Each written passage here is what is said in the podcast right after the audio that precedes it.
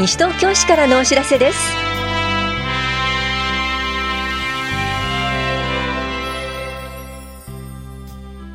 今日は休日診療を行っている当湾の病院。野鳥観察会などについてお知らせします。インタビュールームお話は西東京市文化振興課の須藤道恵さんと NPO 法人西東京市多文化共生センターの木村義恵さん。テーマは多言語で楽しくです。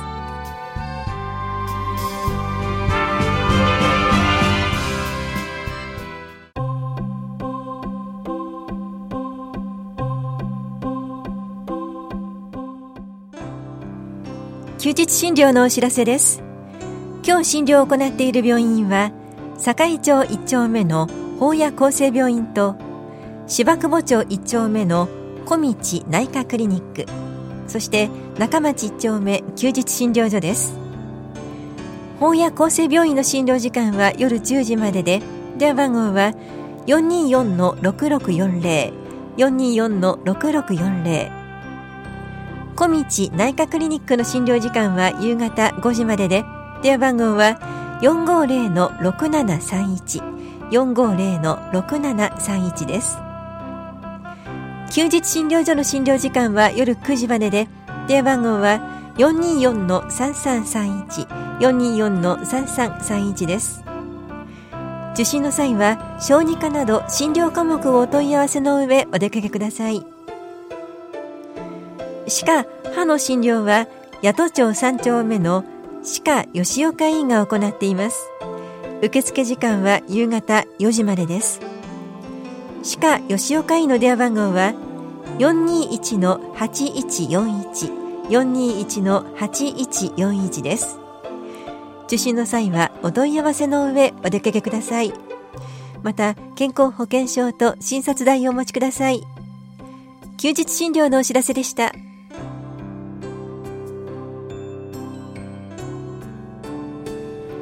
早春の渡り鳥野鳥観察会のお知らせです。身近な野鳥に親しむ講座です。双眼鏡の使い方も説明します。この催しは2月29日土曜日午前10時から午後0時20分まで小金公園周辺で行います。好天の場合は翌日となります。参加できるのは西東京市在住在勤在学で小学校3年生以上です。小学生は保護者が同伴してください。受講ご希望の方は電話、ファックス、メールでお申し込みください。なお定員は20人で申し込み順となります。お申し込みお問い合わせはエコプラザ西東京までどうぞ。環境保全課からのお知らせでした。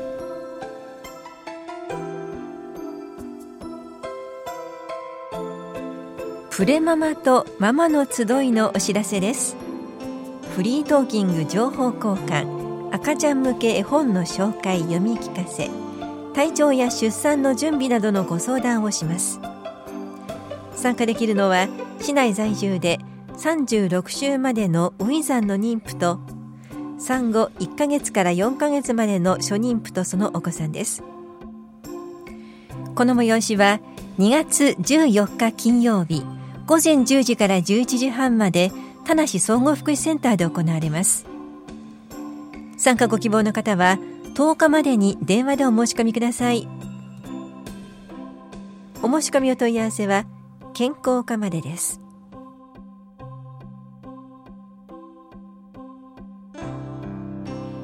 2月から税の申告が始まります。東村山税務署では申告期間の2月17日から3月16日まで申告書作成会場を開設します。ただし初日と最終週は特に混雑しますので混雑緩和にご協力ください。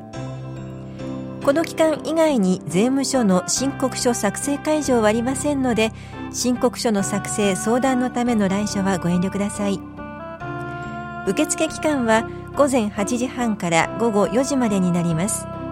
混雑状況により受付を早く締め切る場合がありますのでなるべくお早めにお越しください。ところでパソコンやスマホなどから確定申告ができることをご存知ですか？国税庁ホームページの確定申告書等作成コーナーでご自宅のパソコンやスマホなどから申告書を作成できます。作成した申告書はプリンタで印刷し郵送で税務署に提出することができます。またマイナンバーカードと IC カードリーダーライターを使用する方法や税務署で発行する ID とパスワードを使用する方法で e-tax 電子申告することもできます。詳しくは1月15日号の広報西東京をご覧ください。お問い合わせは東村山税務署までどうぞ。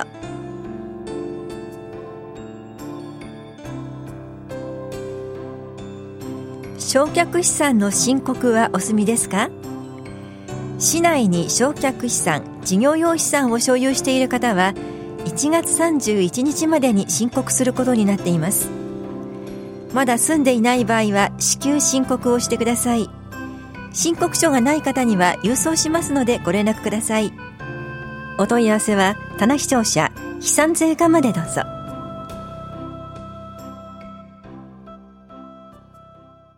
インタビュールーム、お話は、西東京市文化振興課、須藤道恵さん。NPO 法人、西東京市多文化共生センター、木村義恵さん。テーマは、多言語で楽しく。担当は近藤直子です。3月7日土曜日に子供たちが外国語に親しむことができる活動があると伺いました。今年は東京オリンピック・パラリンピックの開催もあることから、外国の方と触れ合う機会も増えます。西東京市にも多くの外国人の方住んでいらっしゃいますよね。須藤さんいかがでしょうか？はい。1月1日時点で5384名の外国人の方が今住んでいらっしゃいます。で、これは全人口のうち2.6%になってます。ちなみにどこの国の方が多く住んでいらっしゃるんですか？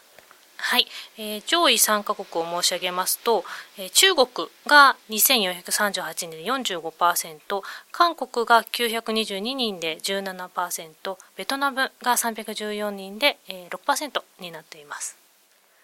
西東京市では様々な文化や言語と触れ合う機会、また国際交流も行ってますよね。どんな活動、そして行事を行ってるんでしょうか？はい、えー、行事で申し上げますと西東京市在住在学在勤の外国人の方による日本語スピーチコンテストですとかあとは近隣の大学にいらっしゃっている留学生の方を半日各ご家庭で受け入れていただいて異文化体験を行う留学生ホームビジットなどがございます。さて、その中の一つ、今回は3月7日土曜日に開催される活動について伺います。えー、こちらは NPO 法人西東京市多文化共生センターの木村さんに伺っていきます。外国語に触れることができるということなんですが、どんな内容なんでしょうか？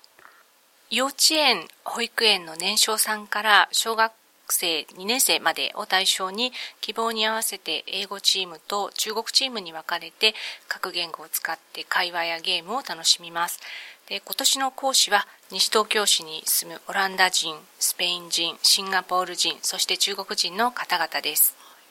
具体的には当日はどんなことをするんですか？挨拶や簡単な会話からスタートして、えー、色、果物、数、動物などの単語を学習します。その後に学習した、えー、単語を使ってカードゲームやビンゴなど行います。講師による、えー、躍動感あふれる絵本の読み聞かせもあります。これまで何回開催されてるんですか、えー、今回で14回目になります。14回目。過去に参加された方々、お子さんたちの様子、また親御さんからはどんな感想が寄せられてますか？普段味わえない言語体験ができたですとか、えー、子供には多文化に触れる機会がたくさんあるといいので、あの、今回はすごく、あの、良かったといった声や、えー、また言語、他の言語では、えー、韓国語がもしあったら参加してみたいというような声がありました。韓国語はでは今後はまた触れる機会があったりとか。そうですね。あの韓国人のボランティアのあのスタッフもいますので今後検討していきたいと思っています、さて、それでは当日のことについてですね、えー、開催日時、そして場所、改めてご紹介いただきます。須藤さんお願いします。はい、開催日時が3月7日の土曜日、午前中です。で、えっ、と、学年によって開催時間が異なりますので、司法等をご覧いただければと思います。会場ですが、えー、南町スポーツ文化交流センターキラットの2階で実施をいたします。参加定員については、えー、各学年ごと2グループあるんですけれども、それぞれ32名ずつということになっております。参加費用ですが、材料費として500円をいただいております。当日受付でいただきますので、当日お持ちください。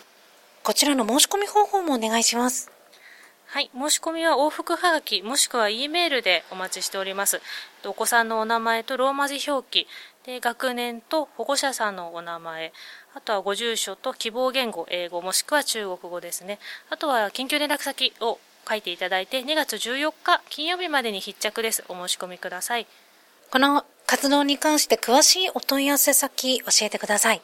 文化振興課電話番号が042-438-4040、えー、この後引っ越しが控えておりまして、2月17日からは田無第二庁舎に移りますが、えー、そちらの電話番号が042-420-2817になります。最後になります。木村さん、ラジオをお聞きの市民の皆さんへ一言お願いいたします。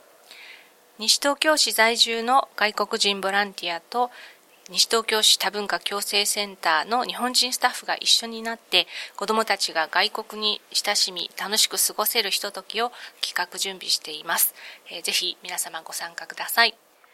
ありがとうございます。インタビュールーム。テーマは多言語で楽しくお話は西東京市文化振興課須藤道恵さん、NPO 法人西東京市多文化共生センター木村義恵さんでした。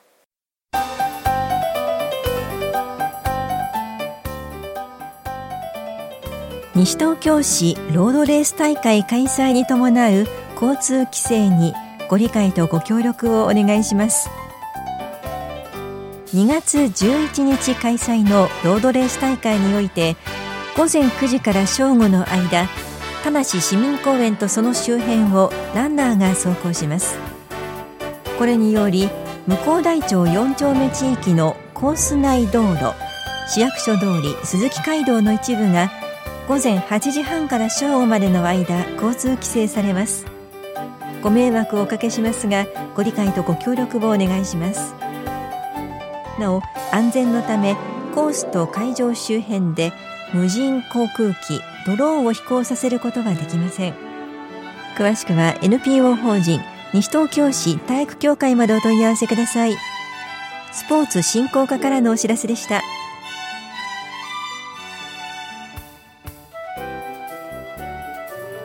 この番組では皆さんからのご意見をお待ちしています。FM 西東京西東京市からのお知らせ係までお寄せください。またお知らせについての詳しい内容は広報西東京や西東京市ウェブをご覧いただくか西東京市役所までお問い合わせください。電話番号は042-464-1311 042-464-1311番です。